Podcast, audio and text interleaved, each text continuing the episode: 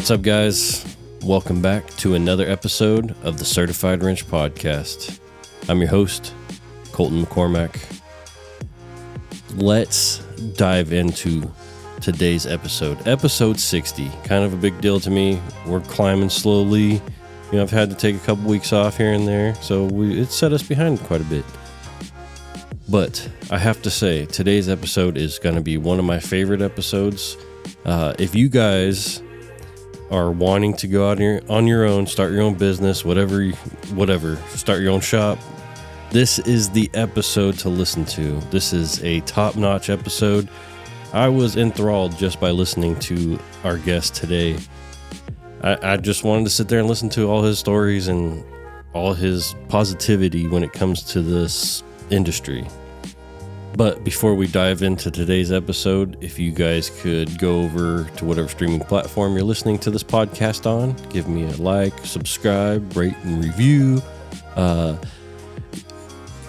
I know I was joking around about the one star thing, but you know, it's kind of turned into getting one stars as a joke or two stars, and then somebody leaving a weird uh, review. I don't know. If you guys could help a brother out, five stars are great. They help out with the algorithm, they help out with the growth of the podcast. Anyway, let's get into today's episode. I'm excited for you guys to hear it.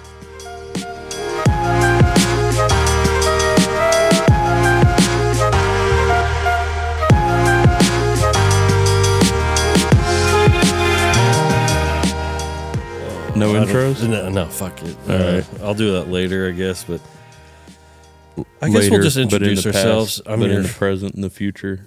the- Back to the future. yeah, Something like that. yeah. Oh, should I do an outro at the beginning of one episode? That's all, folks. That's See how you next I- Looney Tunes action there. and then uh, do the intro at the end. Anyways, good morning, good afternoon, whatever time you're listening to this. Uh, it, it's morning and afternoon with the time change. I'm still fucked up from it. Well, who are you? Um, You didn't even say that part. well, I will. I'll get to it. Everybody knows who I am. I'll introduce myself. You know, when I do the intro. Who are you? You are joined by Joe Cashen. And we got a special guest over here. Uh, introduce yourself because I don't want to screw up your big name, Oh, yeah, my big name. It's just Robin Ray. Robin Ray. You want to sit a little closer to the microphone? Sure, we'll do that. Yeah, that's perfect. When uh, I was, we were just talking a minute ago, but I was trying to think. I'm pretty sure I came across your page on Instagram, and I was like, "Who's this truck?" And it says tag Fort Worth. I started scrolling through your page, and I'm looking and everything. But uh, yeah, and anyways, like right after that, I was working down there in Grandview, and you drove past me and turned around, and you're like, "Hey, I, we just talked on Instagram like just the other day." Yep. But yeah, we've been uh, keeping in contact over the last couple of months. Chasing trucks around town. Yeah, That's uh that's how me and my buddy Trent met. Like on Facebook service trucks page, I guess, and then he worked literally across street from me at the oh at the the place there. the Komatsu dealer. I'll have to cut that out. Uh, and we ended up getting fuel at the same gas station one day, and we're like, gave just gave each other a big old hug, and like, hey. Been bros ever since. I know you. Yeah.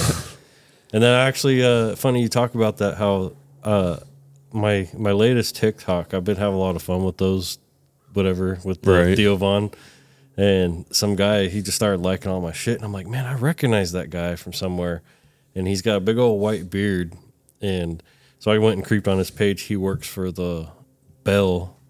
I don't know what the I don't know how to say their company name, but they they do like Bell machines and Hyundai, I think, out here. Um.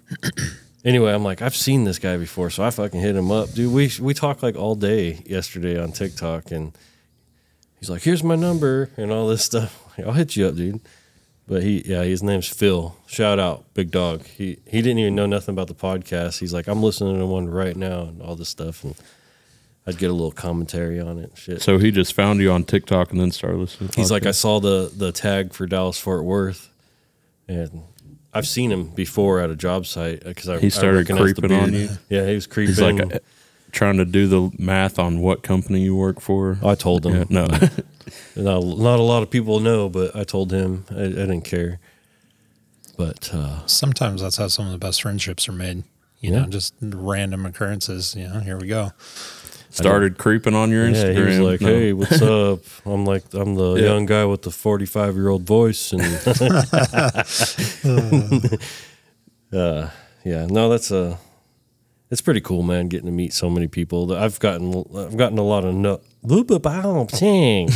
gotten a lot. Oh my god, gotten to know a lot of people through this fucking podcast, and we've built a hardcore community, and uh, it's been pretty awesome. Well, there's two versions of people. You know, you have the people that are in the industry that are willing to work together, you know, and, and be humble about it and ask questions or help others out. And then you have the other ones that yeah, the they better be, plane. they better be Sorry, I have- yeah. I uh, the shop's right down the road from a airport, so that happens That's sometimes. awesome. That's right. Our last shop was right across from the train tracks. So, you know, every hour you hear the train horns, nothing through going there. Yeah. Um, what the hell was I just gonna say? I do that every time.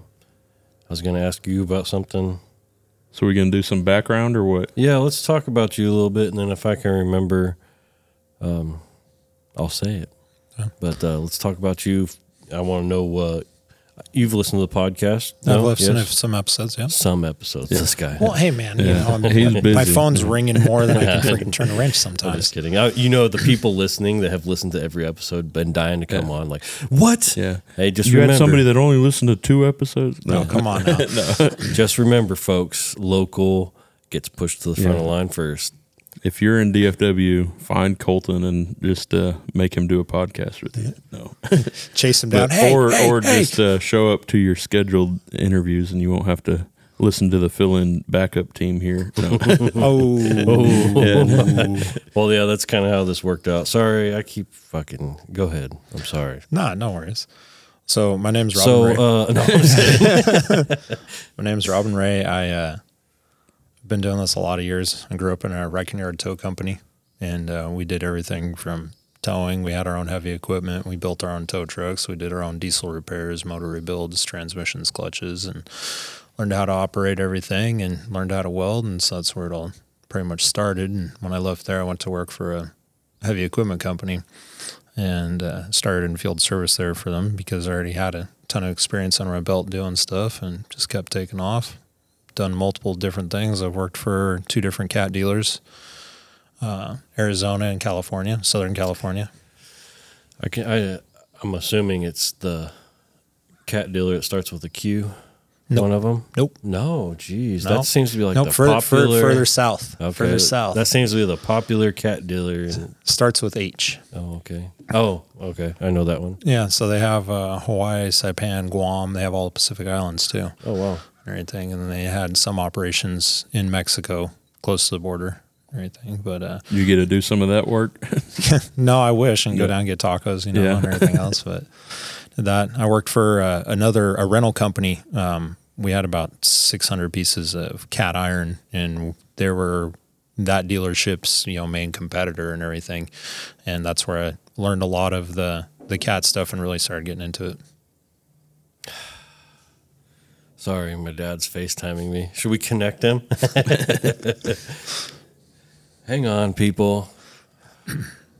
Thanks, Dad. Due to my freaking dad interrupting, I forgot where we left off. So, where were we? Well, he left off at uh, working for a rental company that was a direct competitor of the So you the left- local cat dealer. You left Cat to work for them, or No, I uh, when I left from my parents' wrecking yard tow company and everything like that, I went out and I did a bunch of different little jobs. Worked for little mom and pop companies and was their mechanic and superseded. And then I saw these guys because we're always renting equipment from them and seeing that they're always busy. And I like to work. I don't like to sit home and I don't, you know, like rain days and all that other stuff because you don't make anything. And then you got to burn up your vacation and your all that other stuff, which is a whole nother aspect of being a business owner. But went to that rental company and learned a lot of different stuff and got in the field and kept running from there and left there went to the cat dealer in arizona and started out in one of their shops and then moved into mine sport working on the biggest stuff that cat made and i was all excited because by the time i made it to the shop i was pretty burnt out on on yellow iron it was the same failures all the time that you see time and time again. You know, the customer bring in, oh, hey, it's doing this. Most of the time, you didn't have to diagnose it. You just already knew. You just throw the mm-hmm. part on it, get it out the door. So I was pretty burnt out and the economy was going down and everything. So I transferred over to mine sport because China was building an Olympic stadium. And so copper was just crazy price and they're moving massive amounts of, of dirt and everything and went in there. And I remember the first time I went to, it's okay to say the towns where you go. Yeah, you. Yeah. I, We're in so I went, Burleson. I went to, well, I went to went to Morenci, Arizona, and they have a main shop there, and it's like a sixty bay shop, biggest shop I've ever seen, and it's got these seven ninety threes in there, nine ninety fours, and D tens and everything else, and went in there and got my job, and they're like, oh hey, yeah, the the brakes, one side's locking up, and the other one's not on the seven ninety three. I'm like, hmm, okay, so tip the bed up and go up there and. Here you go. Same parts as a little 740 articulated rock truck, just on a bigger scale. I'm like, you're kidding me. Here we go again. You know, just, Just uh, need a bigger crane. yeah, bigger crane. Well, you learn really fast to go to, to Walmart and buy a subwoofer and break speaker off of it, and then go get yourself some uh, some clothesline. You know, and you string from pole to pole and tie it to that magnet. So when you drop a wrench, you don't have to climb all the way down the ladder to go get it. You just drop that magnet down there and pick your tool up and, and rope it back up to you. So Good idea. yeah. We did that and switched from there to doing a couple other things, but I got about 22 years in a field truck. Actually, we'll save that magnet on a rope thing because people always want to know what kind of custom tools do I need? Yeah. what kind of custom tools have you made? So we'll save that. We'll talk about that. I don't know what we're going to talk about, but you guys, there's a tool for you, Yeah. bastards. Big ass magnet on a s- on a rope. Yep. Patented. So that's complete to this day, 22 years, or It's about, I mean, on and off, you know, same years and stuff around trucks. I've done multiple different things. I worked for a well drilling company. I learned how to drill wells. Um, I worked for Department of Homeland Security as Border Patrol agent for a while. And uh, thank you, Obama, for uh, killing that one for us all and everything. So left there and be, uh, did service manager in North Dakota. Was fleet manager in San Diego for a while for another really big uh, concrete company. We had like 23 locations and over 500 pieces of equipment. And still every day, I put my coveralls on, go help my guys, and get in there and you know tell them what we want done or show them they're struggling because I had all that experience under my belt. You know, and just kept going at it. So hell yeah. So now you're in your own rig. And in Texas. and in Texas. So Did that you- was an interesting about how we got here. So like how you were saying on your first journey, you know, I was working for a company in Sacramento of all places. Fuck that place. and uh, a guy that I know um, from back at that re- that rental competitor into the Oops, name drop. dealership. Sorry, cat dealer, cat dealer there in San. Diego, and uh, I knew him for a lot of years. And he kept calling me and kept missing his calls. I would call him back, he missed my calls, and sort of playing phone tag. And so he finally got a hold of me one day. He goes, "What are you doing?" I'm like, "Oh, sitting behind a desk." I was a store manager at that point in time for another construction company. Same thing, putting my coveralls on, going helping, getting a truck, wrenches, you know, pickup truck. You don't get the full benefit of the crane, but hey, you get your multimeter and some screwdrivers.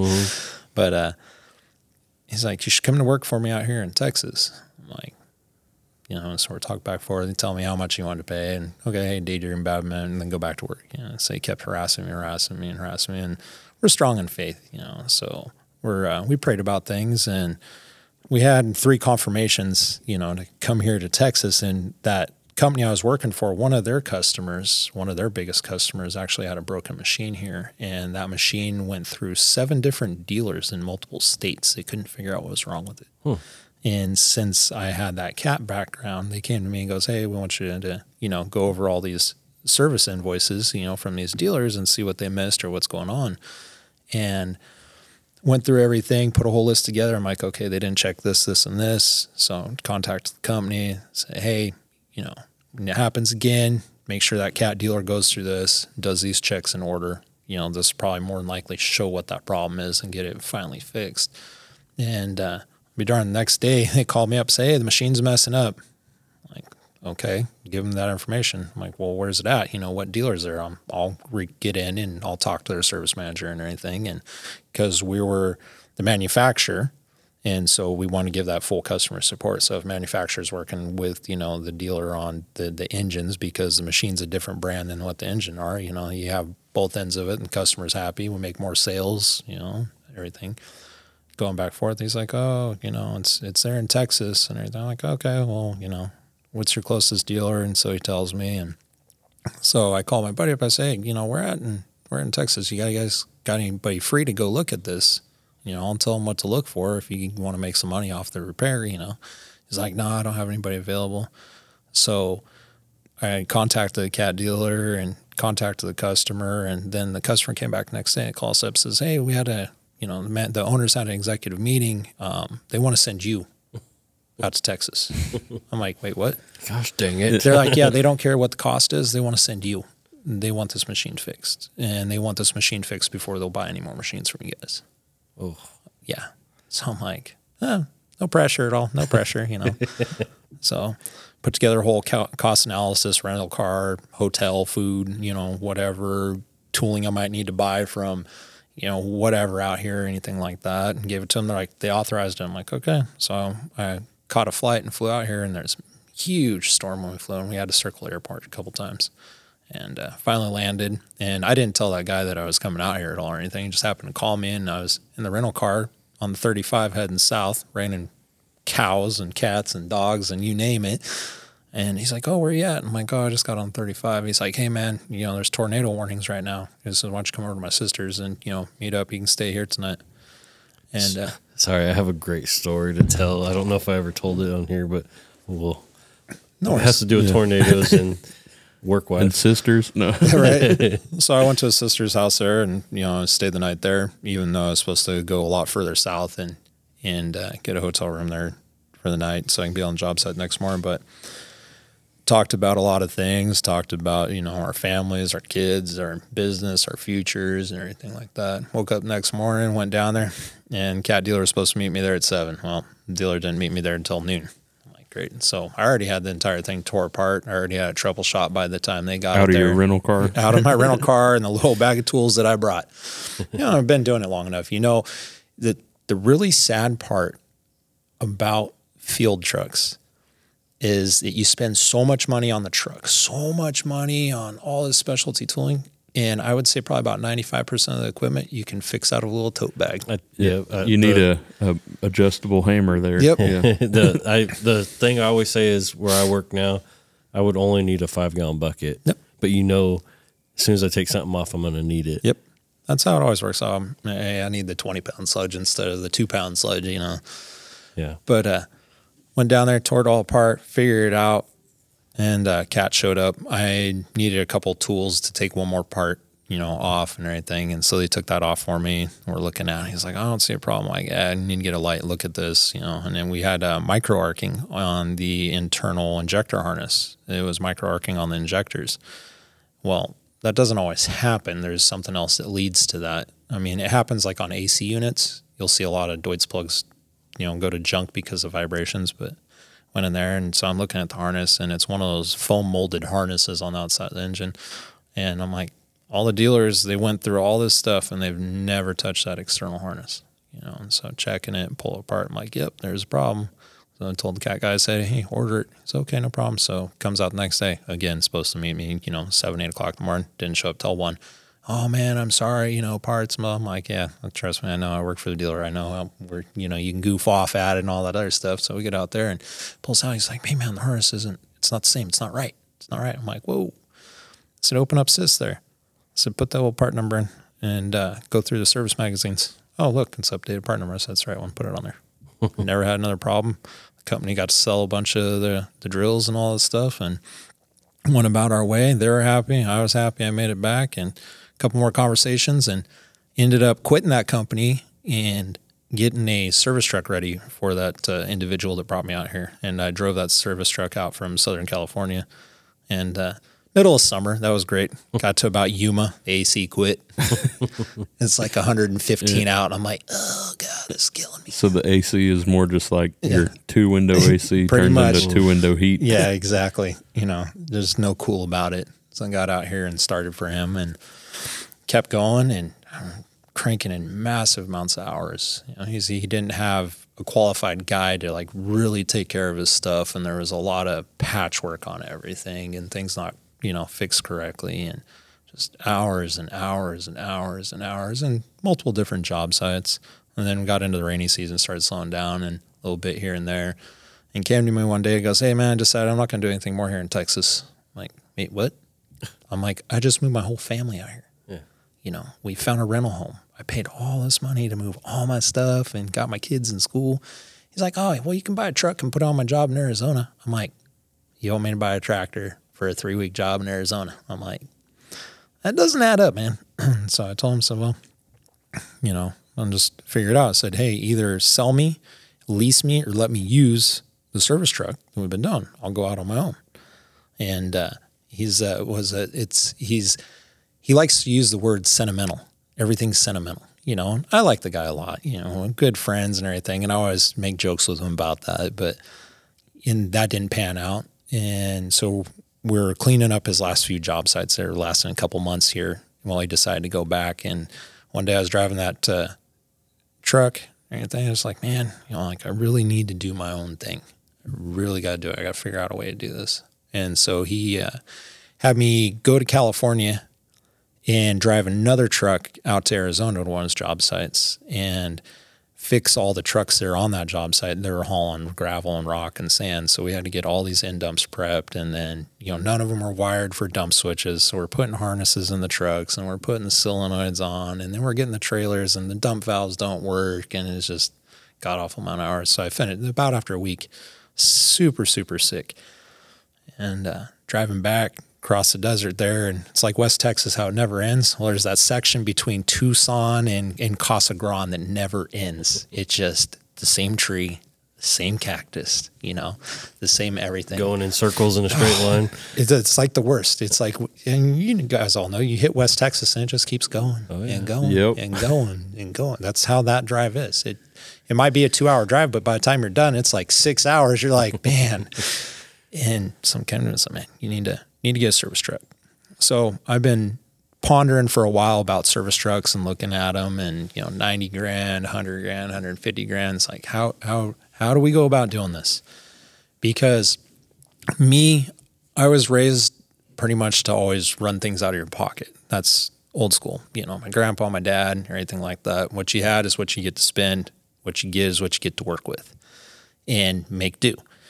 And so that's the way I was raised. And that's the way I don't like big bank loans. You know, if something happens, hey, you may be busy and everything like that, and you built this truck and you built this business and there's a hiccup or whatever, and great, now I can't make payments. Now I just lost my truck. Well, sorry, Mr. Customers. Now I just lost all the way to support my family. So there's a lot of, especially starting out in that, I would say, until like you're really established and you do have the capital in your bank, you're like, okay, I, I can take a loan. You know, it's not to, if something happens, it's, it's to hurt, but it's not to hurt that bad. So we're driving across the, the desert, Arizona, and it's like, man, I got, I got to do something. You know, I can't let my family down, can't let my kids down. You know, I don't really want to go back and go to work for the cat dealer out there, even though they're like trying to hire me. And I always made a joke with them, like, can't afford me, can't afford me. And he's um, it was senior tech, you know, for cat out there and did landfill work. That's a whole nother story. Nobody understands landfills unless they work in them. So I open up uh, the truck paper on my phone. I'm cruising and looking, and so there's a service truck that has been on there for about six months, and I always looked at. it, I'm like, oh man, that's tiny looking in the pictures. Like, there's no way anything like that work, you know, whatsoever. So I'm finding trucks on East Coast prior to all that. Well, open up truck paper that day, first page, first truck right there. I'm like, okay, God, I'll make a call on it. So I called the guy, and uh, he was out of Payson, Arizona up in the trees and everything. I'm like, hey, you still got this truck? He goes, oh, yeah, I still got it. I'm like, okay. So, well, you know, I'm coming through in about a week. You know, if you still have it, do you mind if I come by and look at it? He's like, yeah, go for it. Well, Payson is a long ways out of the way between, you know, Southern California and Texas and go up through the mountains, all this other stuff. And so I went by there and, and looked at it and it just snowed probably three days before that. So there's four or five inches of snow on the ground. And I got there and it was running. Well, to me, whenever I go buy trucks, it's never a good thing when you show up and the truck's already running. You're like, Why'd you No. have to start it when I wasn't here? exactly. like I want to see this thing cold start. If it's that cold, I want to see it run. You know, is it whatever. And so I was running, and man, I, I drug myself through the snow, bumper to bumper on that truck, looking, looking all around the engine, looking in the toolboxes, looking at the chassis, looking at the brakes, looking at everything I could. And I'm like, okay. So went through and so, oh, hey, the crane doesn't work. You know, someone backed it into something because it was electric hydraulic crane. So they backed it in, they broke the winch motor off of it and broke the hydraulic pump off of it. I'm like, well, where's that? And they're like, yeah, they threw it away. I'm like, I'm like, man, I could have fixed that winch. You know, he's like, I can weld cast, steel cast iron. You know, I know how to do all that stuff. I learned that. And I'm like, okay. So he's like, hey, I want this amount for it and everything. I'm like, man, would you take anything less? He's like, man, I'm retired. I've owned, you know, own my own business. I got more than enough money for all I care. That truck can sit there and rot into the ground. I'm like, oh, I hate people, man. and that was the, you know, I mean, it's just like because there's a certain amount of money, you know. And I mean, when you're starting out and you don't have, you know, you don't go get these loans and you don't want to, it's a struggle, you know.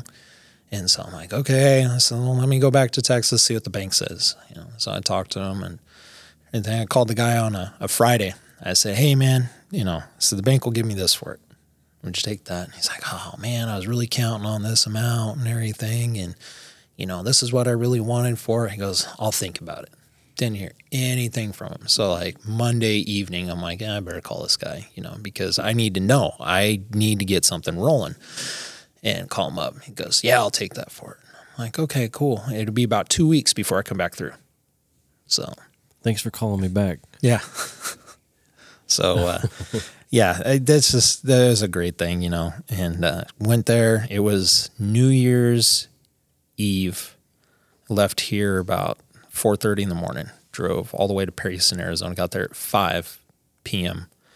and signed the paperwork. Left there at five thirty. Massive snowstorm coming. in. You could like see the front, and I'm looking at the weather, and it's like twenty miles away. It's already just dumping snow, and so I got my my uh, four year old with me and everything. I'm like, man, we got to beat it out of here fast, you know. So we get in it and we go down Payson. We put fuel in it, and it's probably the freshest fuel it's had in the last like probably five or ten years. I'm like, God, just please don't plug the fuel filters. I don't have any with me, you know.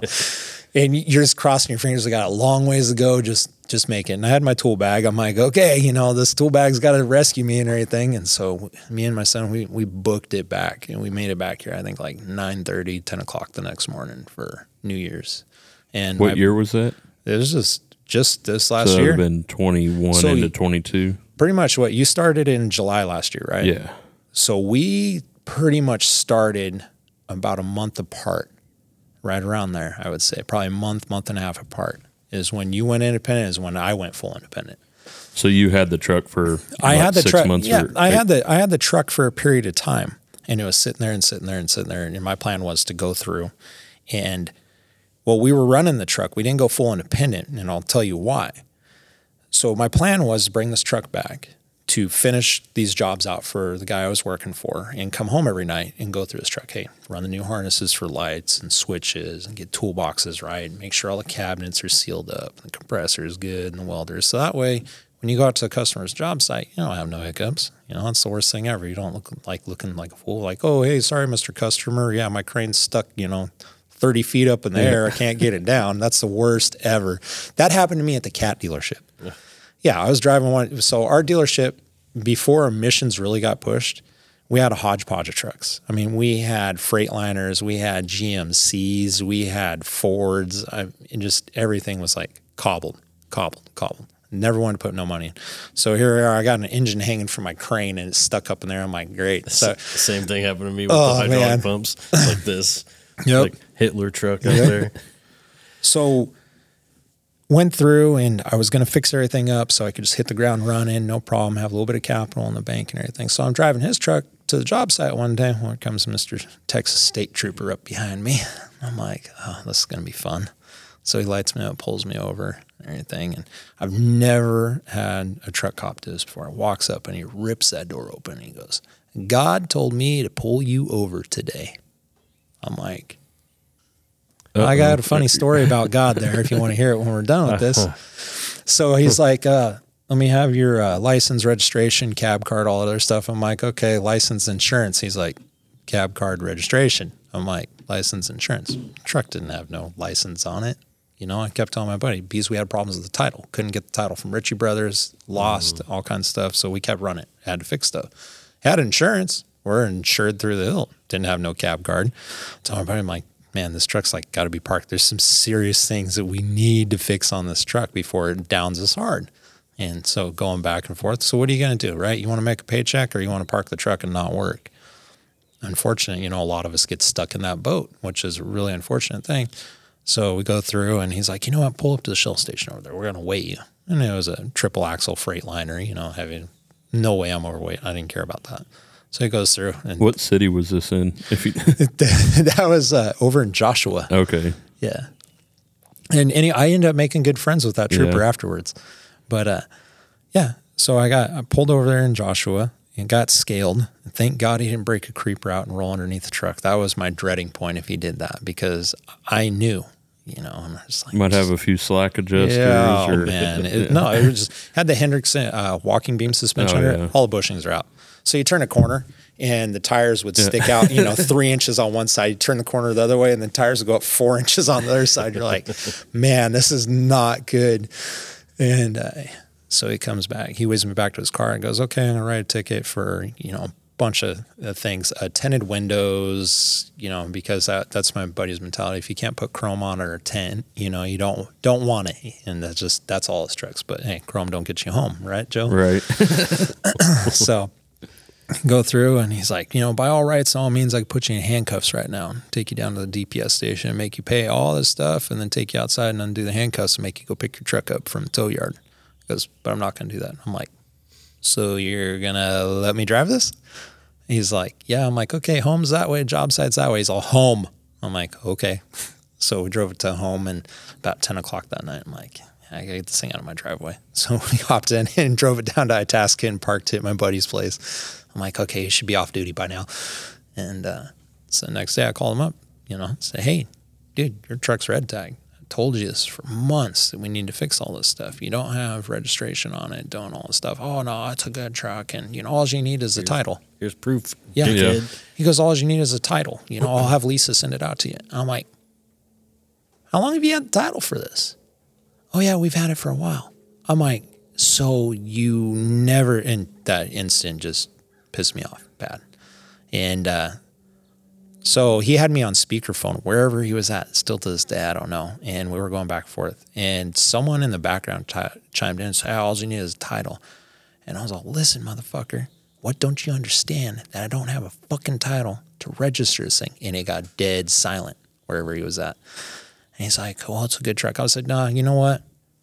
I said that uh, I'm going to use my truck. I'm going to go fix all your stuff and everything. You're going to pay for the fuel. If I need any help registering it, insuring it, whatever, you're going to pay for that. I said, I'm tired of this. So that day, I think I spent those two days, you know, doing the DOT, the insurance, all that other stuff. So we started running it on there, and that's when we we really started our Instagram, and I was posting the stuff that we did, you know, scraper chains and turbos and whatever else breaks. and so I had a individual that was following me on there. When he reached out, he's like, "Hey man, can you work on dump trucks?" Said, yeah, no problem. So went up and knocked some stuff out for him while he did a public post for us. He's like, "Hey man, these guys are knockout. You know, they they know what they're doing. They show up, they get their stuff done." Well, then some other people chimed in. So over in Stephenville, hey, you know, I got a problem with my dozer. Can you, you know, check it out? I'm like, well, what's it doing? You know, he's like, oh, it's making smoke from the front. I'm like, let me see a video. I'm like, yeah, your idler's up.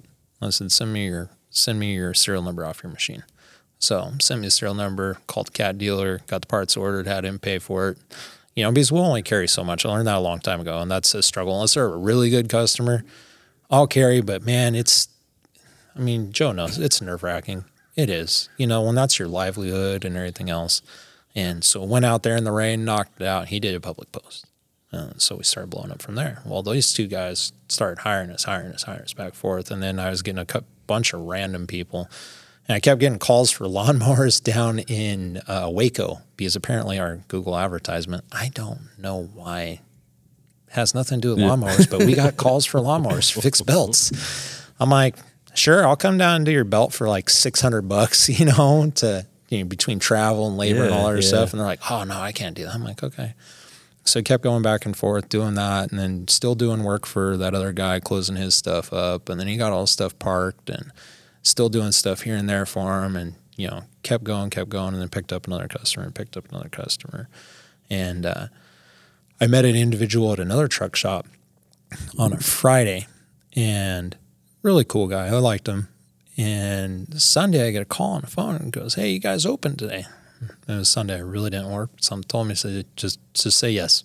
I'm like, yeah, what's up? He's like, hey, I got an air leak on my truck and the AC doesn't work and and everything. Uh, can you guys come look at it? I'm like, yeah, okay. Had no idea MHC was open on Sundays. Thank God that yeah. saved me, right? was not expecting. I'm like, oh man, you know, new customer, another company name. That's okay. We're gonna leave that one mm, in. Sorry, apologize. Free advertising. Yeah, you, you get into it. You can get talking about. Well, I was gonna say, like you said, sometimes if you have to go do something on a Sunday, there's really not that many 24 seven places no. around here, so you're very limited on what you can oh, get. Yeah. So some days it's like, look, if it's equipment parts, you're not getting anything around yeah. here truck parts you can find some stuff that's 24 7 but yeah equipment yeah. wise no you're done no you're done at 3 o'clock in the afternoon on a friday good luck trying Pretty to get those much. guys to pull parts after that mm-hmm. but we got stuff going for it and got them up and going paid the bill same day i'm like hey okay hey i like that that's nice you know and uh, next day they call us up and said hey do you guys do trailer inspections yeah do trailer inspections. Go, oh, yeah, I got a trailer over here. Come inspect it. I'm like, okay. So I show up, and it was like I think 11 trailers ended up he's like hey i need all these inspected. I need the parts ordered and i need all these fixed. I'm like 26 sets of brakes later jeez and it was like 16 wheel seals. Wow. I was so tired of trailer brakes. I'm, like, I'm, doing trailer brakes in my sleep. Yeah. closed. yeah exactly. You know knock all that stuff and and they latched onto us. And ever since then they've latched onto us like hard you know? And so we got one division of them doing that stuff. And their trucks pretty poor condition. You know, they're over road trucks, they're beat up, and so countless nights. And then where they parked, we ended up picking up all the the work from that yard there because they're in a brokerage yard. So mm-hmm. then the people that own the brokerage yard had a bunch of trucks like, oh, watching us, like, hey, do this, do this. So we're busy, busy, and still trying to fulfill those other customers that we had because we had customers Santos, Stephenville, uh, Dublin Royse City. I mean, running all over the place. You know, you spend more hours traveling sometimes than you do for the actual repair. Yes. And the customer, not necessarily mad at you when you get there and you flip a switch and there, there you go. There's your machine's fixed. You know, now your air conditioner works, yeah, buddy. yeah, you need to place the switch from the OFF position to the ON position, if that makes any sense swing brakes on excavators. That's always a great one because operator will get up there and throw his lunchbox up next to him because you know you dig in it. Well, on cats, swing brakes back there. Mm. So when they throw it up there, it hits it, and so when they go to swing, it doesn't stop. It keeps going, and then the bucket goes into the dump truck, and there's a big old freak out, you know, and go out there and look, pick it up, click, try it. Yeah, there you go, it's fixed. You know, four hours drive time for five minute repair. Yep. So the best. But I mean, ever since then, we took off, and we've been working for him so much that we actually we just picked up some more divisions for him. Oh, we left our shop that we we acquired one in in uh, the town that we're at, and found out real fast it was hard to back trailers in there, and trucks with stacks really wouldn't fit in the doors. You know, that's so every truck in Texas. I know. I mean, they look cool, but when it comes to the shop, it's just not functional. I think the shop that we're at now, I think one of the trucks, I think maybe the pipes won't scrape because someone already knocked the tips off of them, you know, but I think it's right there. So it was all right. We had concrete outside and it's okay during the summer and spring, you know, when it's not pouring rain or freezing, you know, we're able to do stuff. So it ended up being more of a storage building to us. When we had a really big rain and we found out that it was uh, Noah's flood inside. And so just a lot of things added up and a lot of, because we were buying the shop. And so we had to do a cost analysis like, hey, what do we got to invest in this to make this thing work? And I mean, costs were just beyond, you know, whole new roof. You're doing front structure, doing redoing doors because the doors are wore out. Now we got to suck at concrete because the water pipe's been in there for 20 years. It's iron, so it's all rusted over and no flow. And, you know, customers are trying to bring trailers in there. I got the street blocked on one lane. I'm like, eh, whatever it is, what it is, you know, and, and keep going. So, we had a bunch of the outline customers asking us to go back to the field. So we went to do that. And well, that customer that pretty much gobbled us up. Say, hey, you know, we took over a place. We need the dirt. We don't need the shop. We want you guys out of the shop. So that's where we're at now. Holy crap! Yeah, It's nice when things fall together like Yeah. that, man. Yeah, it is. and So- that's that's kind of how like I was talking with Robin. Um, we've kind of been in communication over oh, it's it's not every day, but it's like once or twice a week, maybe sometimes, and through we'll talk memes or about- yeah. conversation. We'll talk about all the the jacked up stuff that we have to deal with on a day to day basis, but it's, It's like stress some, relief. It's the therapy session. yeah. Sometimes the harder you push for something to happen, it's like the worse or the least, the less it wants to actually happen. Yep. So it's like, let me take a step back, let me relax a little mm-hmm. bit, let me kind of readjust here, and then usually by the time you're like, I'm tired of looking for whether it's a new service truck, whether it's a mm-hmm. shop, whether it's an employee or whatever. It's just like by the time you take a step back and kind of just like let it come to you, it's like sure enough it It all falls into place. yeah. And so this fell into place. We're not officially open yet, but I mean, I already have customers dropping stuff off. We got stuff out from the shop. I'm like, where did all this come from? It's like Yep. you. Yep. Oh, the other the other shop in the town where we live at. I mean, all of a sudden, just something would show up. They're like, "Oh yeah, they need their trailer welded." I'm like, "Oh, great for that customer to let me know." You know, I wasn't didn't have anything else going on for the day. You know, and it's the same way here. But when we took this, we uh, they actually came to us and they gave us a bunch more divisions of their stuff to do. So, like, "We'll keep you busy. You need to hire more people." And I'm like, Well, and this one's got a gate on it too, right? "Yep." So you're telling me like the week you moved out of that last place. Yeah, my the our stuff uh, got messed with. We had a couple instances there. The actual police officer found the guy the one night that we found walking around on security cameras and another airplane, and uh, relocated him. We've had multiple other things messed with. Uh, we're right next to a storage facility, and honestly, looking back at it, probably wasn't the greatest idea to have a shop there because you know, so many people store stuff, good people, bad people. People are doing things probably in those storage units they're not supposed to be doing.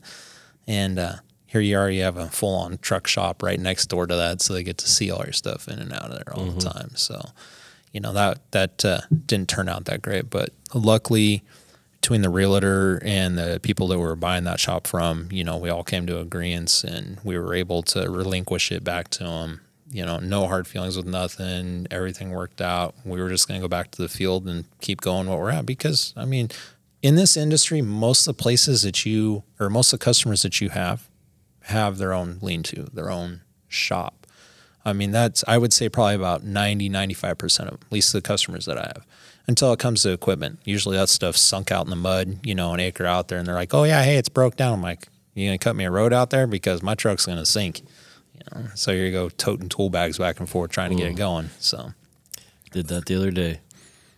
Just Sucked. need to get a, Oh, a side by side and write it off as a company expense. there. well, we were looking at we were looking at the Sea-Doo pontoon boat, you know, Yeah. to maybe start an, uh, a division of our company next year, uh, marine operations there, and have it as a write-off. You know, and at the same time, never mind that there's a tube behind Yeah. it getting pulled across the lake. that's the uh, that's the employee uh, benefits Yep. back there. Yeah, exactly. you know. We will have our employee outings every Yeah. weekend. You know, so Wow.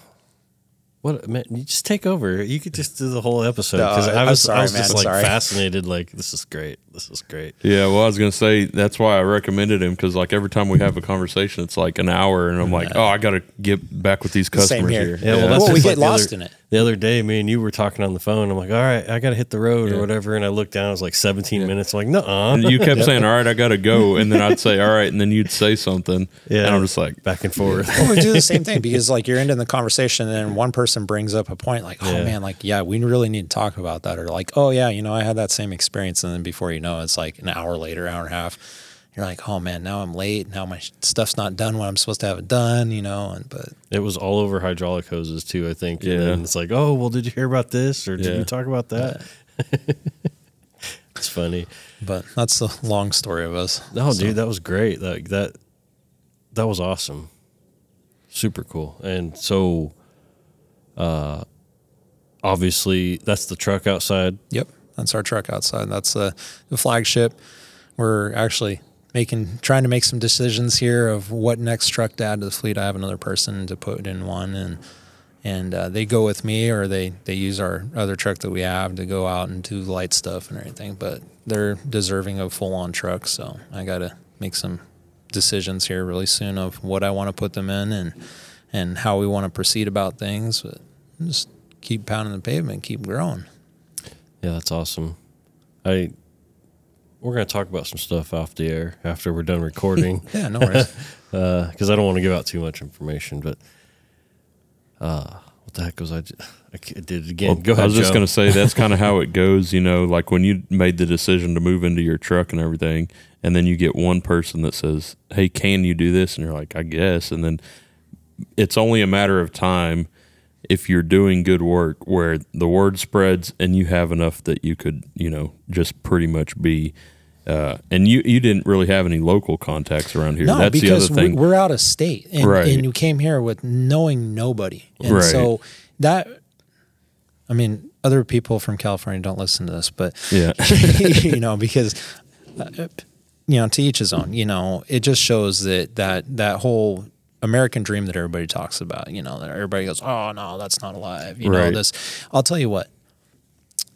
Anything is possible as long as you're dedicated and willing to work for it. I mean, you know us. We've worked day shift into a night shift into a day shift, and we've talked. I'm like, hey man, like I- I really gotta get some sleep. I'm like 38 hours deep in this. This I don't even know what day is it. You know, You're on a work bender there. and and that over the summer that happened more times than not. And then we tried switching stuff to night shift, and then something would happen during the day, and it's like then you're in the full on day, and then all of a sudden it's already broken by night, something else, and you're just like, oh man. But that's how we built this: is that dedication and Yeah. hard work. So actually, you guys are both on your own. How do you break break? What's the word I'm looking for? Family time. You know, you're trying to get this business off the ground. You're busting your ass, working all these hours. At what point do you go? Okay, I need to take a break. So me and my wife had that conversation last night. So when is when dedication is too much dedication? And there's a fine line in all aspects of that because every customer is different. So the customers I originally started with, they got to know us pretty well and know that we had kids. And there's days, you know, my wife's stay at home mom. I got a house full of kids, and we have one on the way. You know, uh, end of December, January. Here we go and uh, excited to be a dad again. But you know, they get to know you and everything. Like, okay, hey, the wife needs a break because my four-year-old, I call him a mini Viking. He just raids and pilfers the house all day long. That's just his life's mission, and I love him to death. And he's man, if I could bottle that energy, I think that Monster Energy would probably Yeah. try to assassinate me, honestly. And so I'd take him with him because he's always about, I want to go, I want to go, I want to go. You know, and we went together by, to get that truck. So hey, it's automatically his truck at that point in Yeah. time, you know. And so if I if I leave it at the shop for a night, boy, he's hey, where's the truck at? Where's why is it not in the driveway? you know, so I take him with him, and, and my customers just love him to death. You know, they throw him on side by side while I'm fixing the AC, you know, and they're in their dump truck or you know adjusting a clutch or whatever, or they put him on the dozer and they're out there showing him him dirt, and he just has a blast. You know, and he's and it helps contain him actually a little bit because it allows him to focus. So that's one of the ways that I try to involve family. I mean, we're a family owned business. You know, late night calls and everything when it's pretty much nobody around. A lot of times my wife will go with me. You know, my wife is in the very beginning we rented a shop. We had an engine to rebuild. And when we were finishing it, we were tearing it down. She came with me. She helped me tear it down. She put her hair up. She was over there breaking head bolts loose and you know, because I wanted to show them what this is about. So when I'm dragging Knuckles walking back in that door, there's a specific reason why, because my butt got kicked for the day.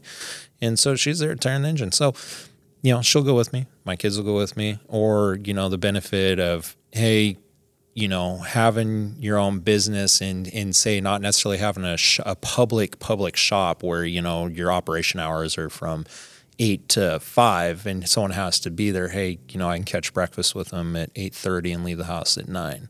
Or some days, hey, you know what? I really got to catch up on this billing because it's getting out of hand or, you know, insurances or, or, you know, this and that. So then we take that time to go. But my wife came from the same industry. So I'm lucky in that boat.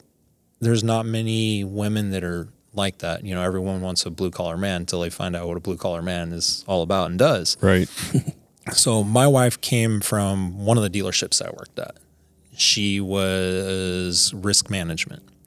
And so she dealt directly with service side, you know, obviously guys trying to lop their fingers off, dislocate, you know, fingers, this and that or whatever, you know, so she had to deal with all that. So she already had a full understanding of the amount of hours and the, the wear and tear on the body and all that other stuff. So she has a tremendous amount of patience, which I'm forever grateful for that because it could be horribly bad the other way.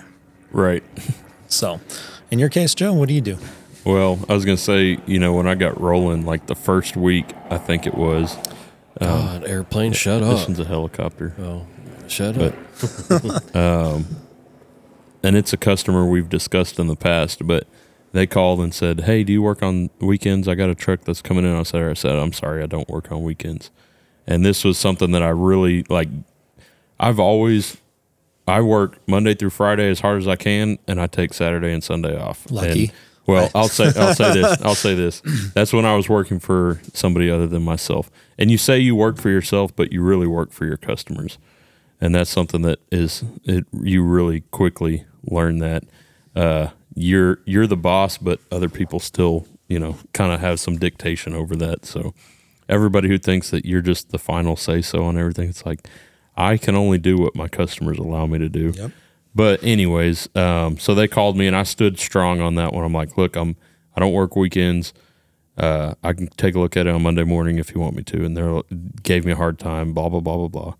And then they called me on Monday morning, and I, that reassured me that look, I can turn stuff down, and it'll still be there on Monday morning. And if they don't like that, they can find somebody else, and that's not going to be the end of the world. But um, you know, since then, I've worked plenty of seven day a week uh, times. You know, where you're like, that was a long week, and it's Friday, and then you have a long weekend working, and then you have another long week right ahead of you. And so, real quick, that if you do, you know, 14, 21 days in a row, you're like exhausted. And I, why am I still doing this?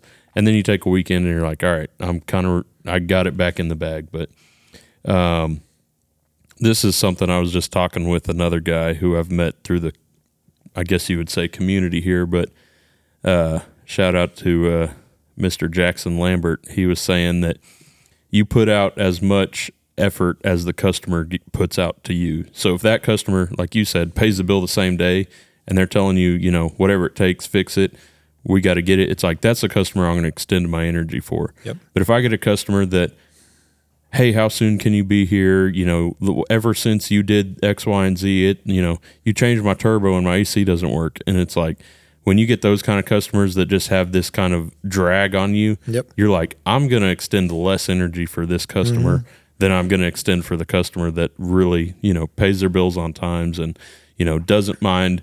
Um, you know, if you're just nitpicking, well, are you sure it needs that? Didn't you already replace a part? And it's like, look, I replaced another part and it's not even related or closely related. And that was three months ago and your truck has 500,000 miles on it. It's like things break. Those are the kind of customers where you can't just, uh, you know, exhaust yourself for that kind of customer because then you're exhausted. You're not getting that return and you're just like, all right. So, Yeah, it takes I do weeks to get paid yeah. from those customers too. yeah, I was gonna say I do work seven days a week sometimes, but I try not to go uh, out of my way to just like extend overextend myself for customers that I'm not seeing that in return. So a lot of times it's like, look, if you don't want me to, I just had a customer call me here the other day, and they're like, oh, I don't want any of your other techs to work on it. I want you to work on it. I said, well, I'm going to be probably the end of the week, and I still wasn't able to get to it this week. So I said, if you want to wait, you can either wait or you can bring it to the shop, and I'll look at it sometime when I have some free time. But um, that being said, I usually try and make my if I'm you know out after dark every day of the week, then my Saturdays and Sundays are what I try and spend with the family there. And I told my wife too when I went, I got going. I'm like, look, I grew up. My dad had a small company, and he worked six days a week, and he was sun up to sundown. I said, my mom was the same way. She got, you know, there's times she's going to get frustrated. I'm just giving you a heads up. Look, I'm putting like everything I can into the first couple of years of this because if you get it off the ground in the first couple of years, it can maintain over three yeah. to five years. yeah i'm like so there's gonna be a time frame where you may never it may feel like you don't ever see me i'm not around i'm all this but i said if that's what you're willing to put up with then i'm gonna do it. And like i tell me whenever too much is too much but also let me do when i need to do it.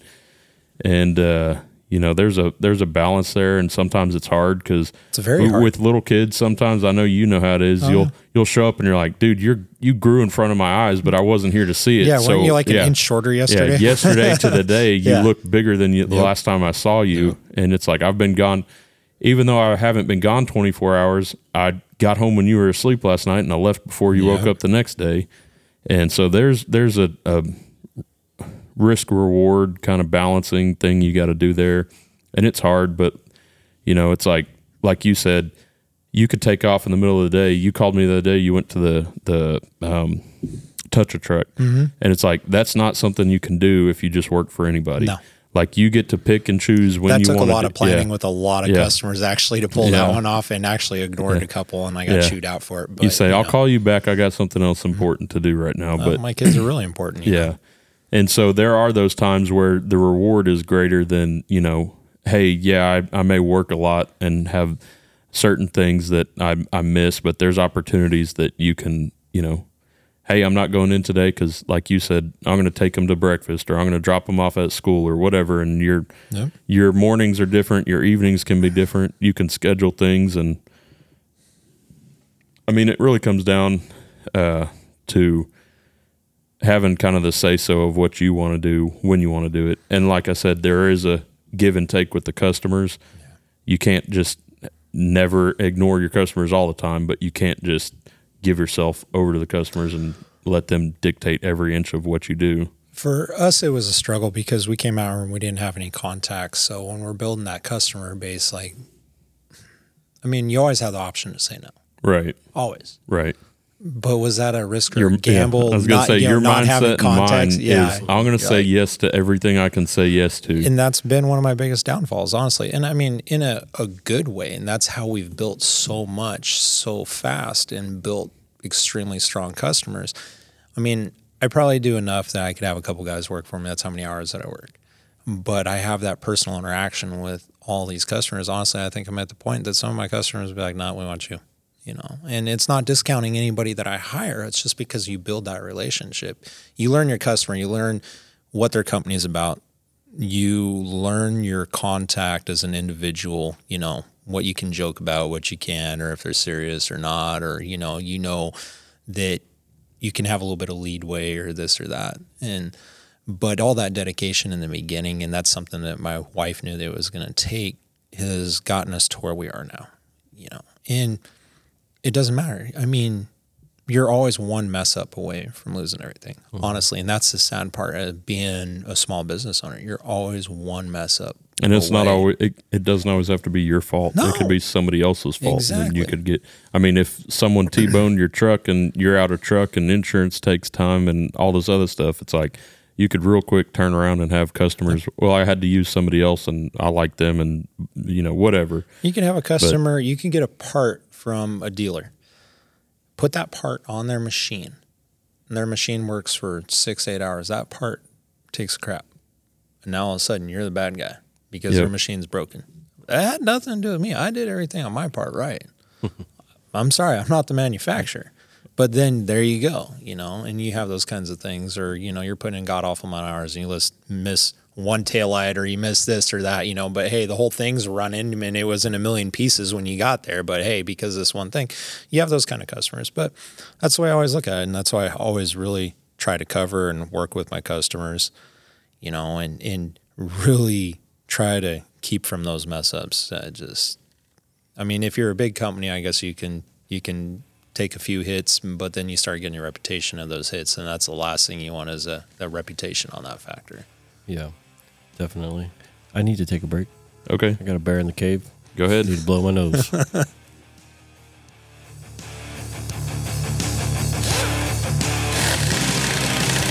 Welcome back to the Flat Rate Tech Podcast. You can't believe anything you fucking read, see, or hear anymore on the internet. At this point, you can only believe fucking podcasts. Real people talking with no motive or advertising companies telling them what to say. No censoring. That's it, dude. That's all you can fucking trust.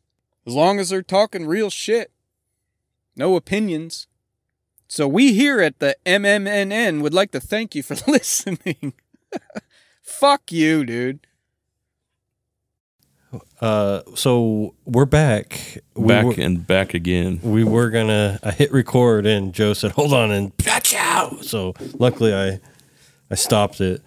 Uh, anyway, we're gonna jump into a topic or two now. Uh, this podcast has been a okay, in my opinion. so One of far. the the minimum decent requests that we get on uh, the Instagram there. Yeah, you and you bastards. You know, I put this poll out there. Sometimes, yeah, uh, like stupid. You know, it's hey, I got all these new people. What kind of topics do you want to hear about, or blah blah blah? And, Interesting topics. you know, you get ten answers, and eight of them are smart ass answers, and it drives me nuts. Like, I'm really trying to do something. Being legit here, man, with the real and question. I like, come totally on. didn't put tools in that Yeah. one for you. You know how many times I got that, or Milwaukee, or like, shut up. I did it only because I knew everybody else was going to do Yeah, it. So I'm like, I'm just going to pile on here. I'm thoroughly convinced that Milwaukee needs to stop making tools, so I stopped buying them. It, I- it's a bad deal. I fought bad, it for bad. a long time. Fought it and fought it and fought it. you scratch that itch now, though. I didn't finally, you? I fell into it. and now the itch only gets worse. Oh, it does. oh yeah, I'm always on like Home Depot or something. Yep. Like, oh, oh, I'll oh, tell look you. oh, they got a sale on batteries. yeah, you Yeah. can Oh, get wow, a lot more longer. on Home Depot than you Yeah. can on the tool truck. Ugh. yeah, just tool truck. Yeah. Yeah. it's like fifty percent more on a tool truck. Anyways, on tools that we weren't going to talk about, but Well, do Uh, we have anything to talk about on tools? Um, we were talking about earlier. I bought some links, lifting links. Oh yeah, And uh, Robin was talking about how you used to always could spot the new guy.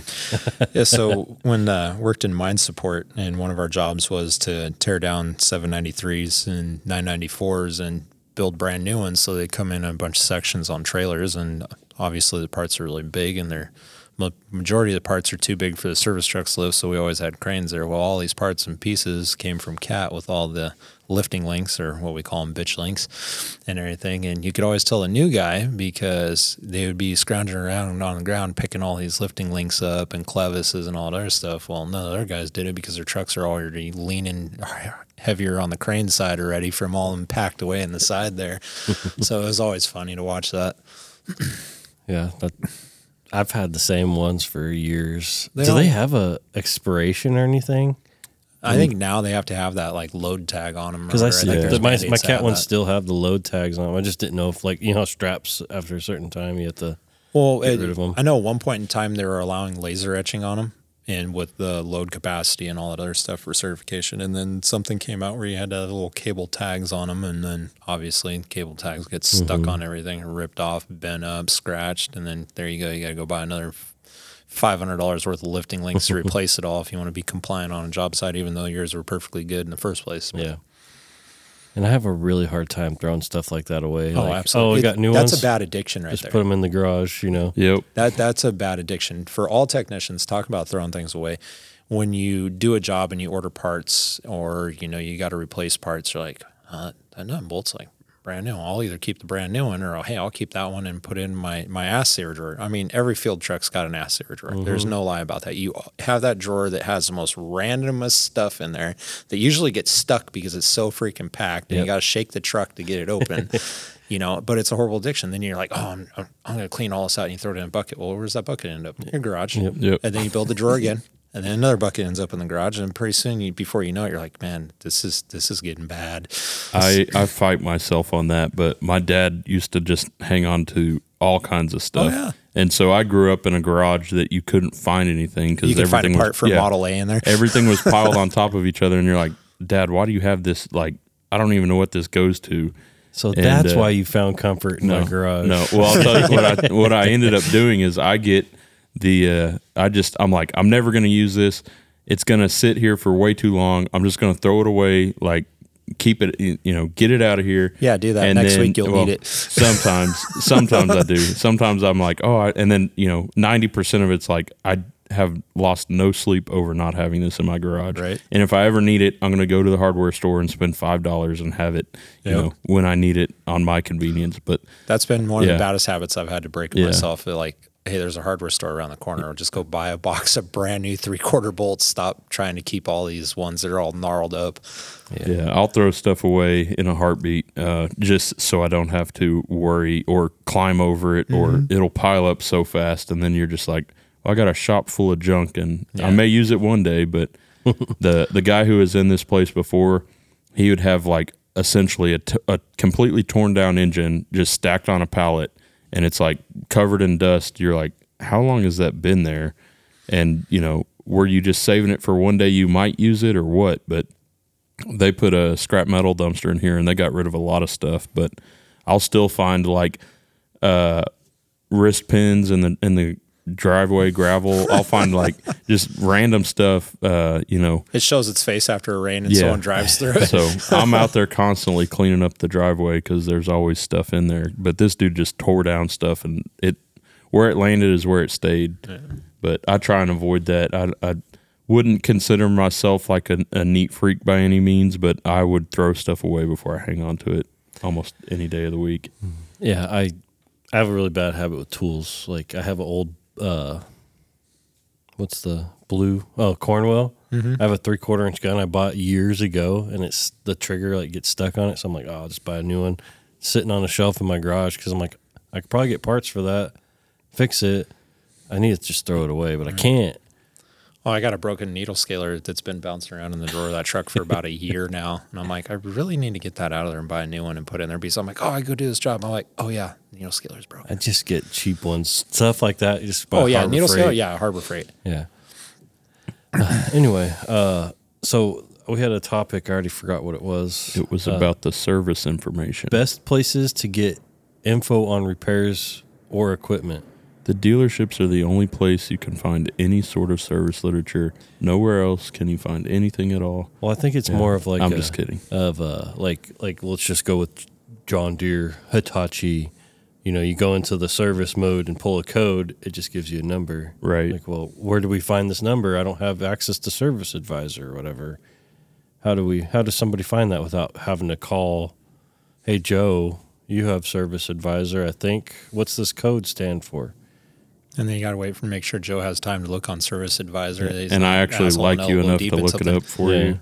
Yeah. so how how does somebody find that? Because I don't know. So it's a there's a kind of give and take to it, but you the longer you do it, especially you know when I left a dealership, I kind of had that uh, almost built into my head that like if you didn't work for a dealership, you this stuff was like impossible to get a hold of, Right. And uh, Or you the- pay top dollar yeah. for it Yeah, well, yeah, you got to go buy the subscription that's four thousand dollars or whatever for a year. and yeah, yeah, for and a year. I'm not saying that I condone uh, a lot of the stuff on there, but I'll just say it this way: you can find almost anything you want from some dude on Facebook who's going to send you a hard drive, or hit- hit. Sometimes it's just he's going to download it directly on your hard drive, and you'll have every service manual and operator's manual and everything that you could ever imagine. Somebody has it on a PDF somewhere, um, but the uh, yeah the further you get away from working at a dealership the easier or the more you realize hey like it's not impossible. You can do a lot of stuff. You can pull you know somebody's got a software that has the latest calibration for whatever you need and it's just like you know you can get a hold of it if you have to I've I've ran into like my boy Skeeter. Like I'll have a cat question, and I'm like, I think I posted on Instagram like one time, like, hey, I need help with this because I'm not a cat guy whatsoever. I'm still learning, and instead of hitting him up directly because I know he's a busy guy. I Yes. posted this thing on Instagram like, "Hey, any cat guys can help me?" And he texts me, "What the fuck?" yeah you didn't ask me first no Hey, yeah, Oh, why got didn't you call offended. me? So now it's like, hey, I'll, I'll, I'll send him a text like, hey, you busy? Uh, You know, and he's like, nah.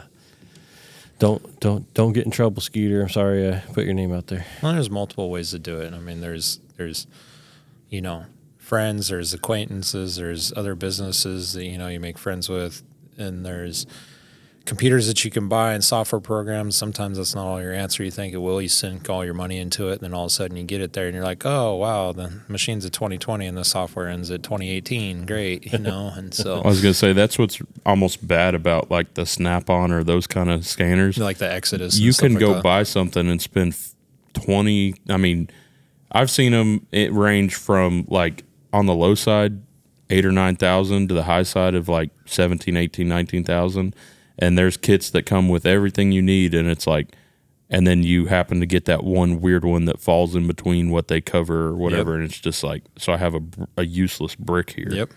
but um, you know, there's ways uh, that you can get a hold of it, and I, you know, there's a lot of stuff that um, I mean, there's aftermarket solutions like uh, J Pro is good for trucks. I mean, you can hook up to just about anything, and you can even hook up to some equipment with it, but um, you still need things like the Catcom three, or you still need things like the uh, what's the John Deere EDL. EDL, yeah, the two or three, and uh, you realize that you'll spend a lot of money regardless of which way you go. Oh, attachments get expensive. Yeah, it's like, hey, I need, and I just, I mean, the other day I had a Nexiq that crapped out on me.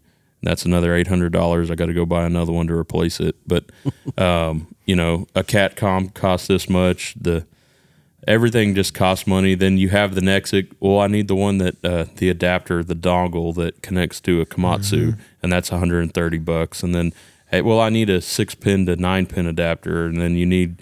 It's just there's you can almost never run out of buying stuff. No. And uh, it also depends on what you work on and what you don't work on. So there's times I just got a call the other day. Hey, do you want to work on some Volvo excavators? I said, I don't really want to. I said, I, I apologize, man. I said, I'm just not your guy to, to go to on that one. But um, Well, what about like the time you were at helping at my shop the other day, and then you end up having to come back the next day, but we were sitting there bullshitting at the end of the day, like, oh, I got to get new tires for my truck, and then Yep. the next day, literally, Yep. you lose a cap. I was like, I was probably less than five miles down the road from your place, and I was uh, pretty grateful on that one. I got off the freeway, and I'm just on the street headed to you, and I just hear a massive blowout, and then it's just sitting there flipping on my truck. That happened on Um, one of yeah. my service trucks. And I'm like, I got a I'm- funny story yeah. about that. I said, I'm gonna just pull into Colton's yard.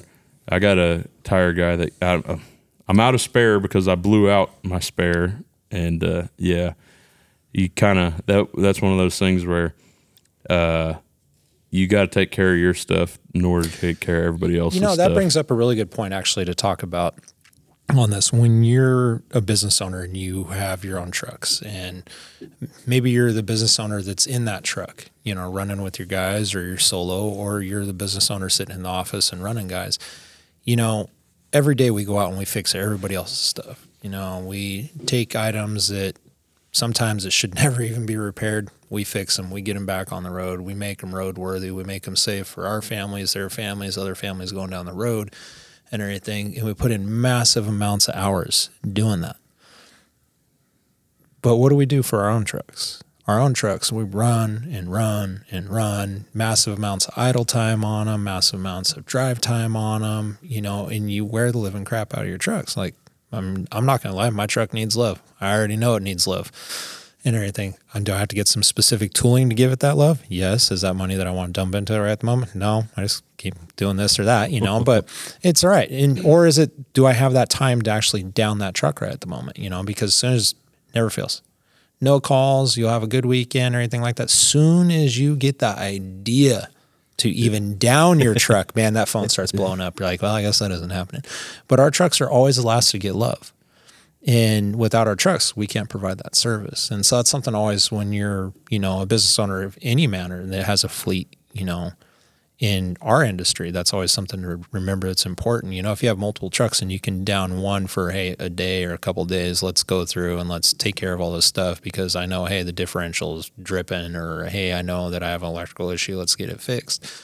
But all that stuff, you don't do it, it adds up. And pretty soon you're down pretty hard, and now you lost a week of work trying to get it all up and a massive amount of money at one time spent on it to to get it going instead of maintenance all the way through.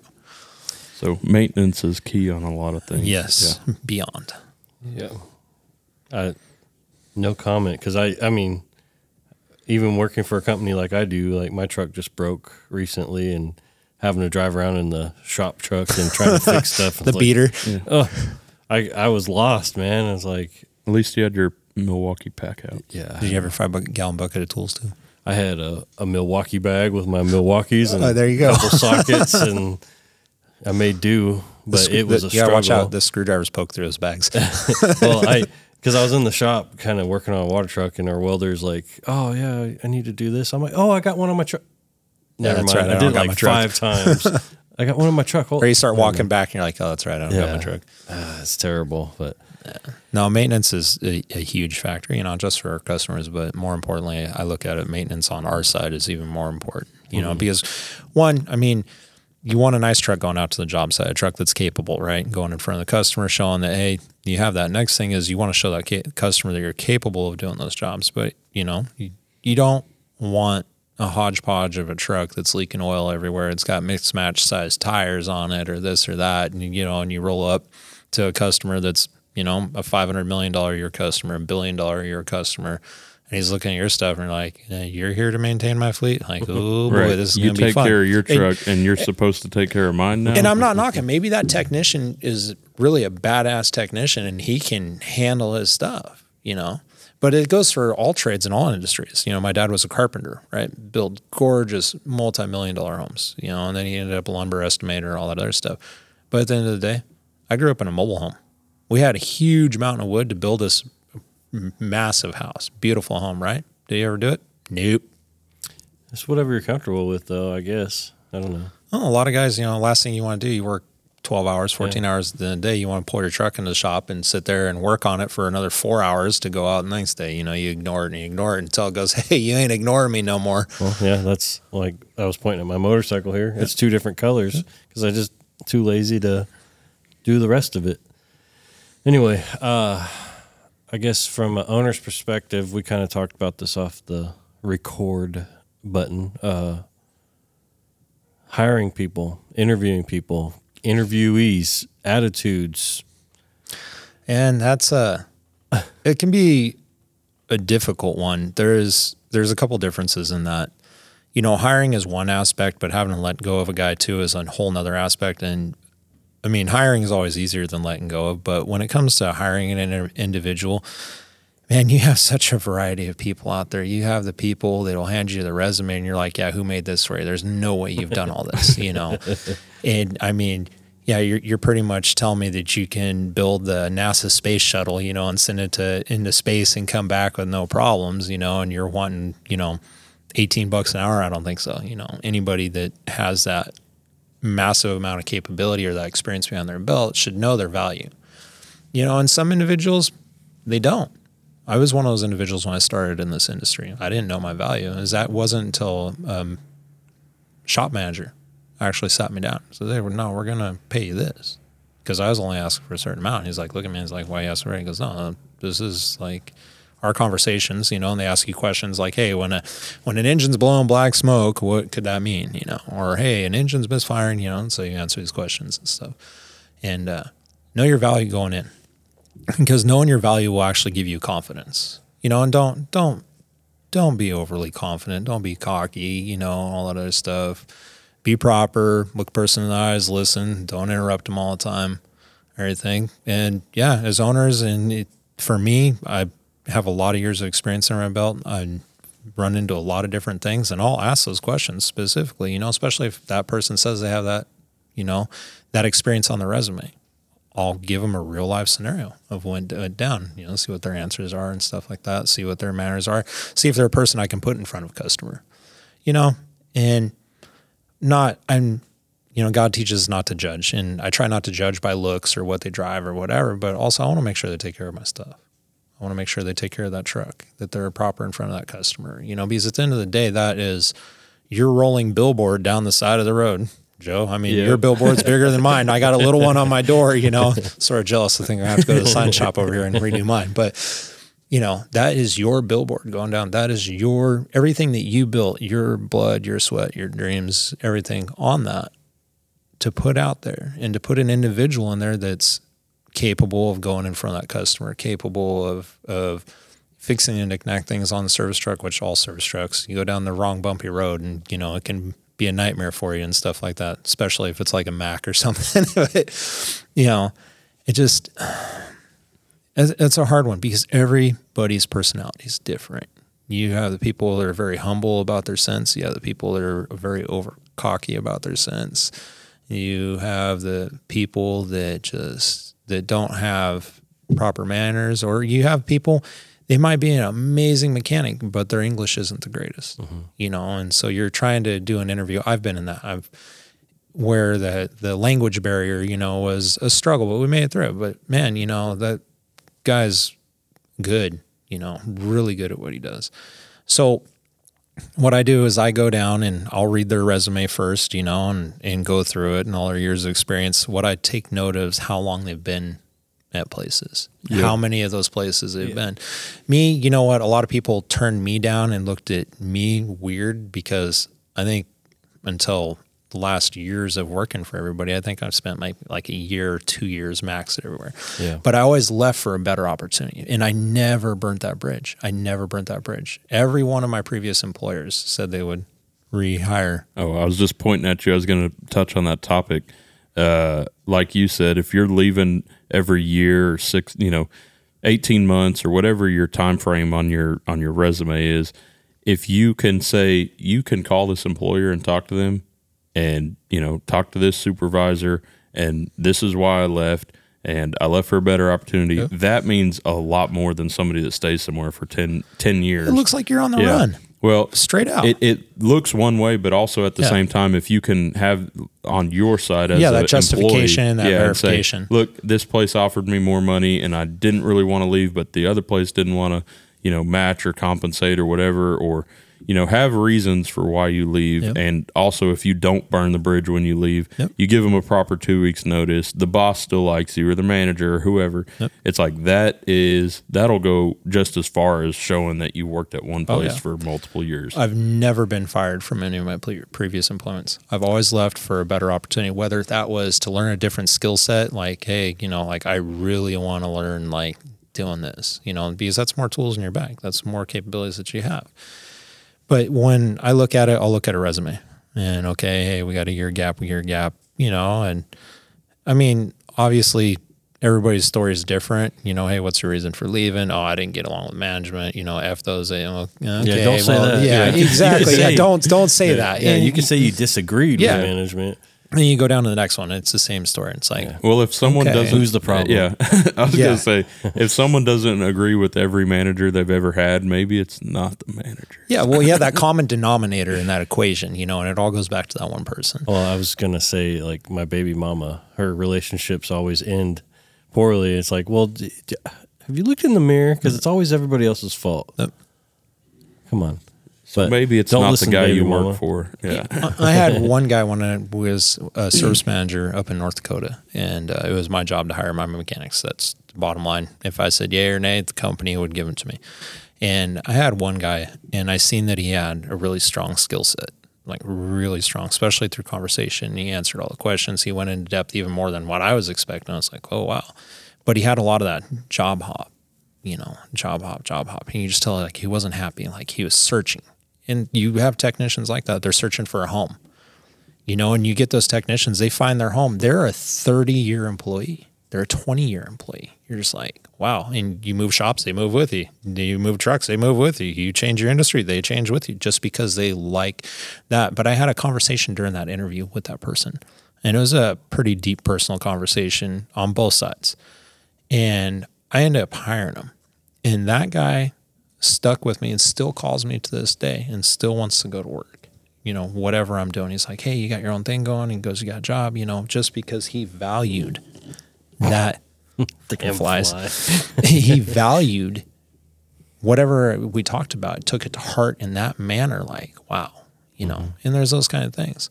You know, I want I want a, a guy to be clean. I want him to be proper. I want I don't want a, a mess maker just throwing stuff everywhere. You know, I I want a hard worker that's dedicated, but I also want a person that's dedicated to their family. I'm a big family man. You know, family to me is always first. I got kids, I have wife, really important. I grew up broken home, didn't have one of my parents there, you know, missed out on all those years. I missed out on a lot of years with my oldest kids and everything like that. And I realized in my later years how important that is. Doesn't mean that I want you calling in every day and not showing up for work, but you know. So those are the things. When it comes to having to let a guy go and you get to know that guy, that's the one thing that I dread. That is the worst because you know, I know that fly's like loving me over here. you know that that's worse because over the time you got to know him you went through hey he had a kid well he worked for you you know you've met his girlfriend which turned into his fiance which turned into his wife and the guy just got complacent and like you've given him every warning in the world like dude come on like personal conversations like hey man like i need you to step it up. I need you to do better you know or hey like you can't be doing this in front of the customers you know like give him fair warnings and it just still doesn't go still and then it gets to that point it's like oh man i gotta fire him. This is like that's i gotta let him go you know, and that's going to hurt because he was a guy that had skill and everything, but he just couldn't straighten up the other mm-hmm. aspect. You know, when you come to work, you come to work. Bottom line, I never really had friends in employments. When I would go to work there, I had work acquaintances. You know, I never tried to hang out with the guys after work or anything like that. But when I went to shops and early on, I always pretty much sought out the old guys in the shop. I'd go work with them and I'd listen to them and because that's how I grew up, you know. And like I, I went through old school manners where man, those those old timers can be pretty darn crude on you, you know, and and and treat you like nothing, you know. But today's new age that comes through, I mean, man, they almost want like forty bucks to sweep the floor. It's like, Not happening. yeah, So- yeah. So, do you? Uh, I have a, a real question. Just sitting here listening to you, are you a therapist? A therapist? No, Can you be a blue collar therapist? right? Because I mean, like you just this is such a great. I don't even want to talk because I like and I enjoy listening to what you have to say about this whole thing. Just I- I'm, I'm personal, I guess. I guess I well, can. you've seen a lot in a short amount of time. Oh yeah, oh yeah. and uh, I think it's I think it's great, and your insight on a lot of things is what a lot of people want to hear.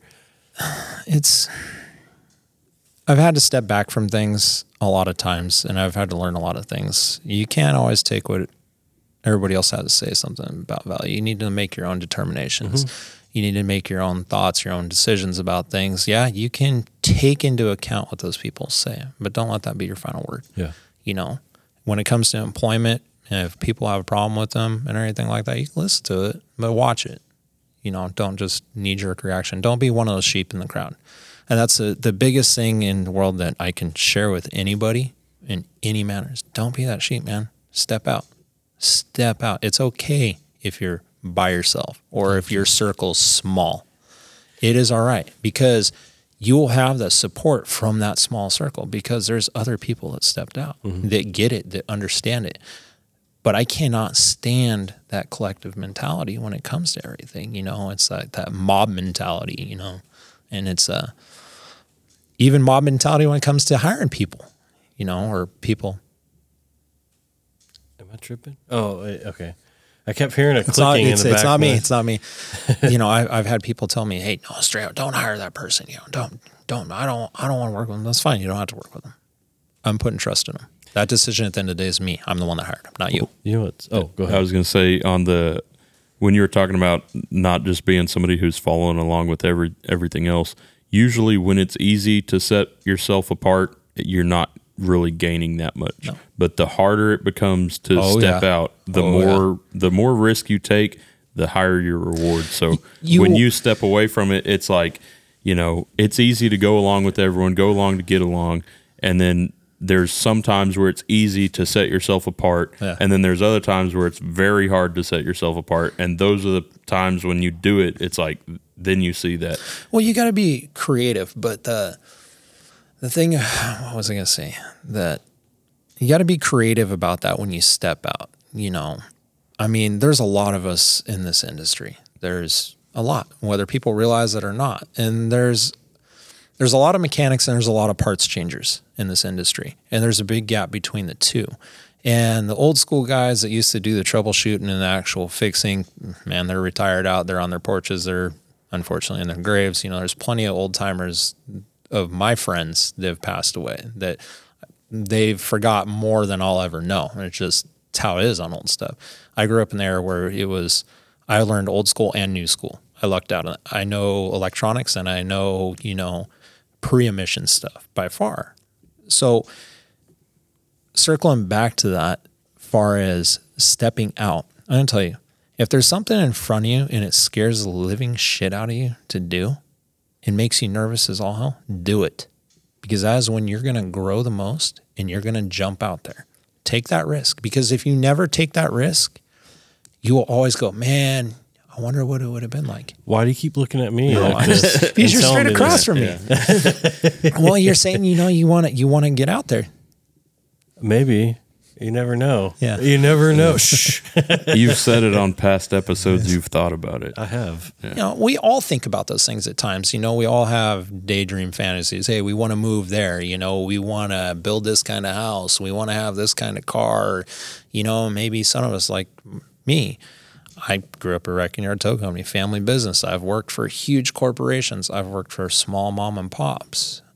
I think the thing that agreed with me the most is owning my own business. Mm-hmm. You know, allowed me to to step everything out there. But when those things, like I said, they scare the living shit out of you, is you take that jump, that's when you'll grow the most. That's when you'll stand out the most from everybody. But that's also when you'll be the most protective of what you're trying to build and grow. We've all been in that boat. I know you're in that boat, Joe. I was going to say um, one thing that I I don't know if I'm envious, but I'd say uh, one thing that it looks like you got to experience both sides of is also on the management side.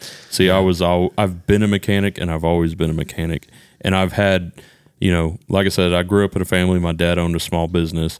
Uh, my sister started a small business. My brother started a small business, and I was kind of like another one of the the Yeah, family where yeah. it's like, well, when are you going to do it? When are you going to Yeah, do it? When your you parents gonna are do it? looking at- yeah, it's- you know, not that yeah. there was like a lot of pressure or anything, but it was just kind of always in the back of my mind, and so I worked with being intentional. Even though I'm just a mechanic, I'm going to take note of how this guy treats, or you know, the relationships between you know you and the supplier, just different kind of things that um, another mechanic may not pay attention to.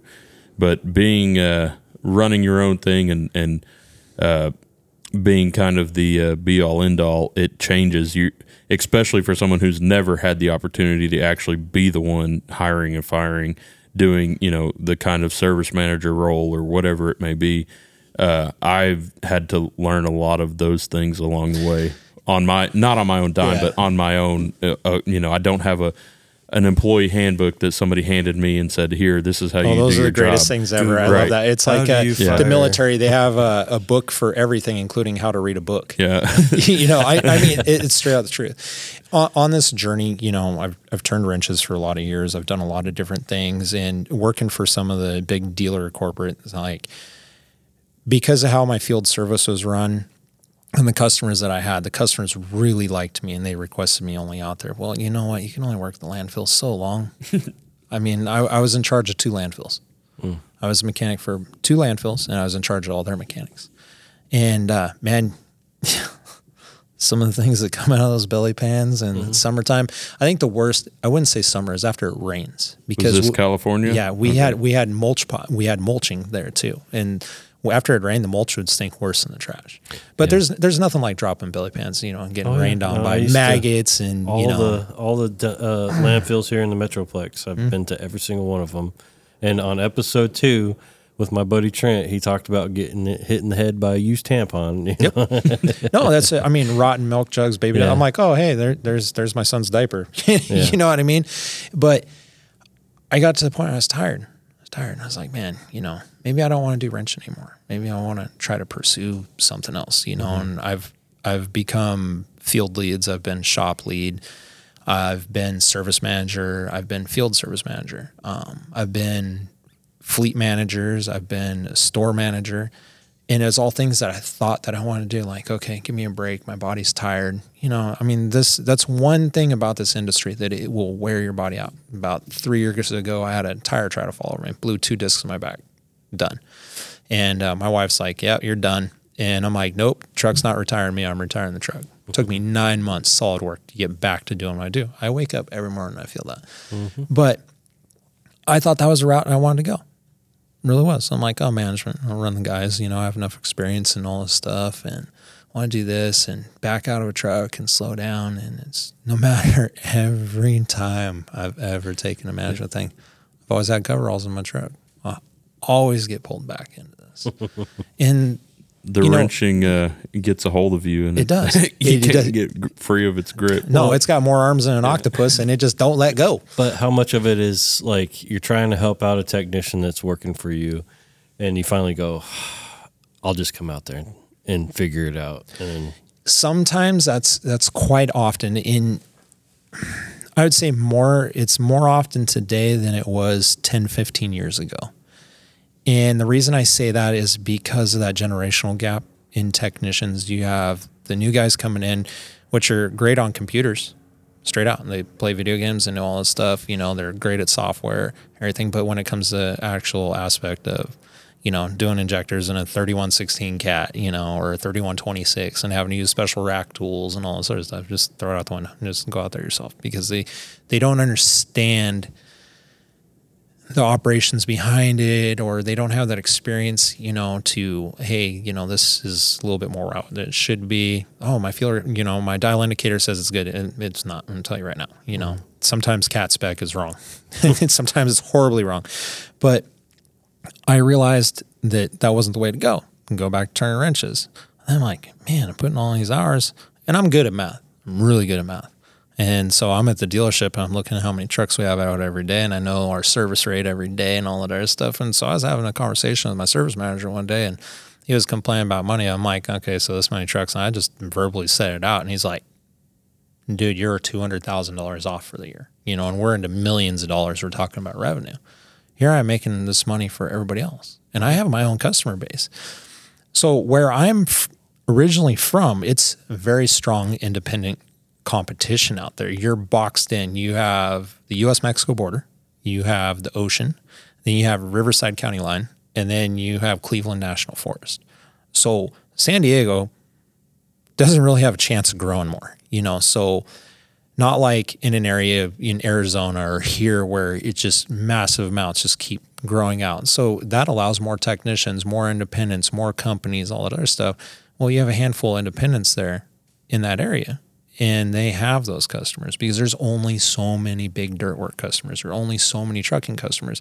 But then the closer you get down by the US Mexico border, man, service rates are dirt cheap because everybody's got a pickup truck with a compressor in the back of their truck and they can fix it and they go through four or five of those guys until they call you and they complain about your rate, but you finally fixed it right. So coming out here, yeah, great opportunity, great opportunity to build your own thing. If you're listening to this, don't come out here. Yeah, don't. Yeah, all these Leave it. Californians, man. Yeah, go to go to Utah. I heard the governor of Utah really wants more Californians there. Yeah. Go to the other Texas above us. Go go to the, the New Mexico. the Not new the- one. yeah. For the longest time, my son thought he had to have a passport to go to New Mexico because it was New Mexico.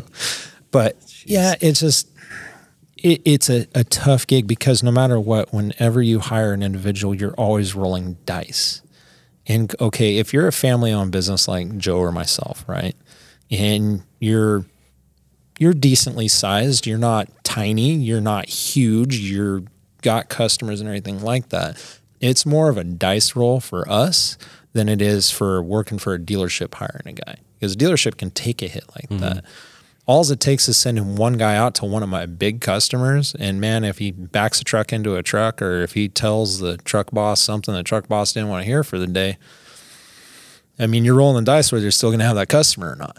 Yeah. You know, and most guys are pretty forgiving, thank God. But I have some of those customers that, like I was saying earlier, it just it's that you're one mess up away from losing the customer. Not saying that you mess up, but there's always that line there, and you always got to watch yourself because you never want to get that reputation going. So when it comes to hiring guys, yeah, I I like hiring guys. I like help and everything. I also will. How do I say this? I will also never ask my guy to do a job that I won't do. And don't Yep. matter. Straight up. And then if I'm that kind of person, none of my guys ever have an excuse to go do those jobs. I mean, they can they can complain about it. I complain about it. I don't like working in the landfills just as much as anybody else. I mean, there's guys I met technicians 30 years, dudes at the landfill. Oh, I love it. I'm like, Dude, you're a different breed, my man. I'm not gonna lie. There was one time where I was kind of a resident for a landfill for like a week and a half, two weeks, just kind of working Yeah. for them, and I actually enjoyed it. It was fun. Like I liked being there, Yeah. And I was away from the trash and Yeah. stuff. But it wasn't bad. But I wouldn't do it again. Well, we had different aspects, you know, at our landfills out there, different tiers. We had the, the pit in which there's no cell phone service down there. In summertime, it's at least 30 degrees hotter down there in the bottom of the pit with no breeze, you know, and that was, that was one that was more inland. And I was resident for both of them. And then the other one was down by the ocean. So no matter what, 10, 11 o'clock during the day, you know, I'd be grateful to work at that landfill because I'd get that ocean breeze coming across during the summertime and it'd be nice and cool. But that landfill also pumped sludge, and not everybody knows what sludge is, but out there, the septic companies, waste companies, and everything like that, obviously they clean out all the residences and commercial buildings and everything like that. Well, they put it two ways. They either put it through a water treatment facility and turn it to gray water with the helicopter going across. They turn it to gray water, which is supposed to be like 99% clean. Well, the water portion of that, great. Well, everything that's left after the water portion, the sludge, gets pumped into the landfill. Hmm. Yeah. So supposedly you have this 99% clean sludge. I don't care. Doesn't smell ninety nine percent No, clean. no, I got to the point where I would tell a customer, like, you want me to work on that? You will have your pressure wash crew come out and pressure wash it. I am not crawling around in that. I mean, in I've seen whole D9s sink up to the cab in the middle of a landfill and they hit a sludge pond and, you know, they're pushing trash and you can't see it. But all of a sudden, dozer's like, bloop, gone. And now everybody's got to go tromping around over there, hook cables to it and trying to pull this thing out of it. And I'm like, I'm not part of that. Nope. They're like, no. well, you're resident. I'm like, yeah, and your other dozers down I work here. I'm going to fix that. Yeah. I work on it, not Yeah. tow it. You know, so I mean, I've been in all aspects of it, and uh, it's a it's a hard position to be, but it's also a good position to be. You know, especially when you own your own business and you're growing, and you get to hire people. You know, and you know you something's going right in your business. Mm-hmm. Like, wow, we're continuing to be busy. You know, and and when you're small, and and I would say never forget this. Never forget your guys, man. Your guys are what builds you. You know, you take care of your guys, they'll take care of your company. Hopefully, at least most. You take care of your guys, they'll take care of you and your company. You know, mm-hmm. when you're going out to do a job, I mean, I've had guys go, "No, dude, I'll go do that." I'm like, dude, that's no problem. You know, go do this. I'll give them an easy job. I'll go do the hard one. You know, and I, I'm about that. I'll I'll take hard job most of the time, and I'll give my guys easy jobs. And uh, that's what I, I do now. And my guy that I have now, you know, he's he's adamant. He wants to go do that hard job. And it's like, he's take care of him. you know, you treat him as a family. But I also try to keep that line, you know, like I have my family family and then, you know, you have your technician family, you know, which is which is good, but I don't ever want it to cross and cause problems. Yeah, of course. Of course. I'm hungry. Yeah. Pretty good episode. It looks like we've got some yeah, time there. this is freaking amazing. I'm gonna keep your number. Like, hey man, I'm having some trouble. Perfectly fine. Um, I was kidding. The um, it's always good to have contacts. what uh did you have one more uh what were we going to talk about? One more topic. Or am I I honestly No, think there- that there was was the only another one time. that we picked out. Was it? Oh, I thought there was one more beyond that. Was it? No, it was service reports, right? uh we've kind of talked about a little bit of everything, but Yeah, we'll hold on to Yeah. the I because I've talked we've talked about write ups and stuff before. Uh, we'll we'll talk about that another time. Right on. Next episode. There you go, bud. So, uh, first of all, I think we should close this out. You think? yeah. Um, Well, I was, I was- going to say one quick shout out. go ahead. Uh that thing I mentioned to you the other day, a uh, certified wrench Christmas party. Oh, I was I was I wasn't gonna say nothing No. about it yet. well, put it in your Scratch brains. What ab- what about a service truck show here? Yeah. Need, to, need to do something So like that. there's We're- a few well, things. that's what we w- talked about. Uh, w- our idea and kind of what we've talked about is after New Year's, after the holidays and everything, probably either before spring or right toward, uh, you know, into Uh, spring. I would like to keep it to where it's Yeah. kind of cool out still, Yeah. not fucking deathly hot. right. So Well, Texas, that could be, you Yeah. know, it's like Just wait 10 86 minutes, it'll degrees. change. Yeah. but um, that's kind of the rough idea we have is uh, somewhere local to us, DFW, and sometime around early spring, uh, some sort of service truck meetup or uh, certified brotherhood wrench party? meetup. yeah, pretty much. yeah. But um, the the other thing was a, a certified wrench Christmas party. Yeah, that's that's. But that may just be a invite only there. yeah, So well, if I- you didn't get invited, be offended. I talked to the wife about it. Yeah. She's like, "Hell yeah, let's do it." But we just gotta we gotta think because what less than a month away. yeah, dude, this year's Oh. flown by.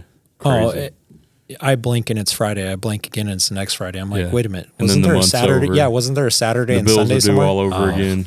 I'm like, didn't I just pay that? I swear I just paid that. Yeah, that was four weeks ago. I'm like, wow. Um, but yeah, I mean, we can definitely talk about it. I was I wasn't gonna say Yeah, nothing about it yet, but shh, you guys good didn't way, hear that. good way to let the Yeah. cat out of the bag. Yeah, that's what I was like. Ah. yeah, generate some controversy here. Um, yeah, we'll just.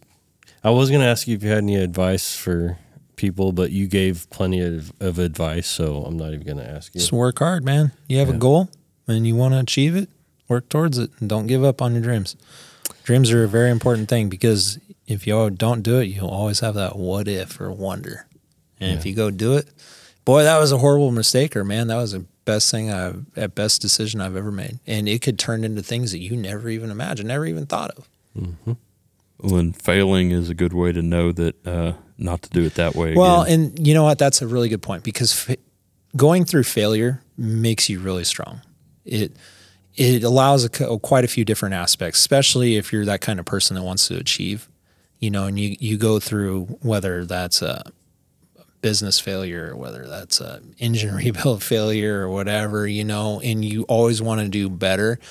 You will do your diligence to go far away from that failure in a good way and cross all your T's and dot all your I's and, and cover yourself, you know, and that's, I think,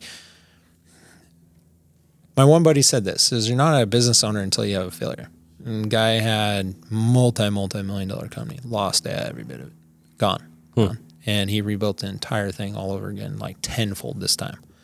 And I was just like, dang, I wish I had that kind of thing, you know, and I have people that just, friends that you give them a dollar and they'll make 10 grand by the end of the day off that dollar. I mean, and I've witnessed that. I've loaned my buddy a hundred dollars and he came back with 10 grand at the end of the day and he gave me 200 bucks. I'm like, what? I mean, come on, man. Where's my grand off of this, you know? But hey, I, it doesn't matter. But failure is a very, it's humility, a very important thing. You know, humbleness, humility. Those are very, very important things. well, and just, I mean, we're, we're about to wrap up Sorry. and we're keeping going. Yeah, but here's- on sorry, this man. topic, though, you we were talking about the people who, you know, are always blaming someone else. Yeah. And if you're always blaming someone else, you're never looking at what Steven. you, you're never looking at what you were responsible for and what you could have changed and what you could have, um, you know, done differently. And when you are your own boss, there's still people to blame. You know, there's still plenty of that. But when you do look at yourself and go like, "Oh, I could have, you know, done this better, or I should have done this," and then the next time, guess what? It's not going to bite you again because you made that adjustment. But if you're never looking at yourself and what you did, you're always looking at other people or you know blaming on somebody else. Then that's where it's real easy not to make that next step or that growth. Well, you told me that that one story, you know, and and that brings up a valid point. You have a customer, you send a guy out and does a repair, their truck, tractor, whatever has a failure. The customer comes back just unloading on you, and you weren't the one that went out and fixed it. So you take the brunt of the force, and then you have to go talk to your technician about it. You know, hopefully in a kinder way about everything to to make those things. But if you're always pointing the finger other directions, you're never going to learn, man. You're never, and that goes personally too in life. That's not just work. If you're always pointing the finger at other things, you're never going to learn yourself. Where's that going to get you? Yep. So now we can close that. There we go. And just remember, whatever room you go into is a great room because you're in it. Mm-hmm. It's a great day. The sun's up, guys. I'm just kidding. Working Even a, if it's buried behind the clouds and a tornado's coming, it's still a great day. The sun's up. working, uh, I know you. You said you're kind of big on social media or like to do social media. Where can people find you? So we have a website. We have a TikTok. It's RSD Heavy Equipment Repair.com. Um, got a ton of hashtags out there and everything like that. I promise to do more in depth videos. I have a lot of videos going, hey, we're going to fix this today. And I put the phone down and I do what I'm supposed to do. But I need to invite those followers along on some of the things, you know, when it's the proper times to do it when you're in proper settings. You know, you don't want to always do it everywhere you go, but you know, and maybe put out some lessons out there on how to do some things or why certain things fail or you know things like that. So i do promise to all my followers to do that. So that's where they can find us. We have our website we have a facebook we have an instagram we have a tiktok. So and i'm very grateful for those platforms because honestly instagram is how we really started. Yeah. That's the only thing that grows for me is Instagram.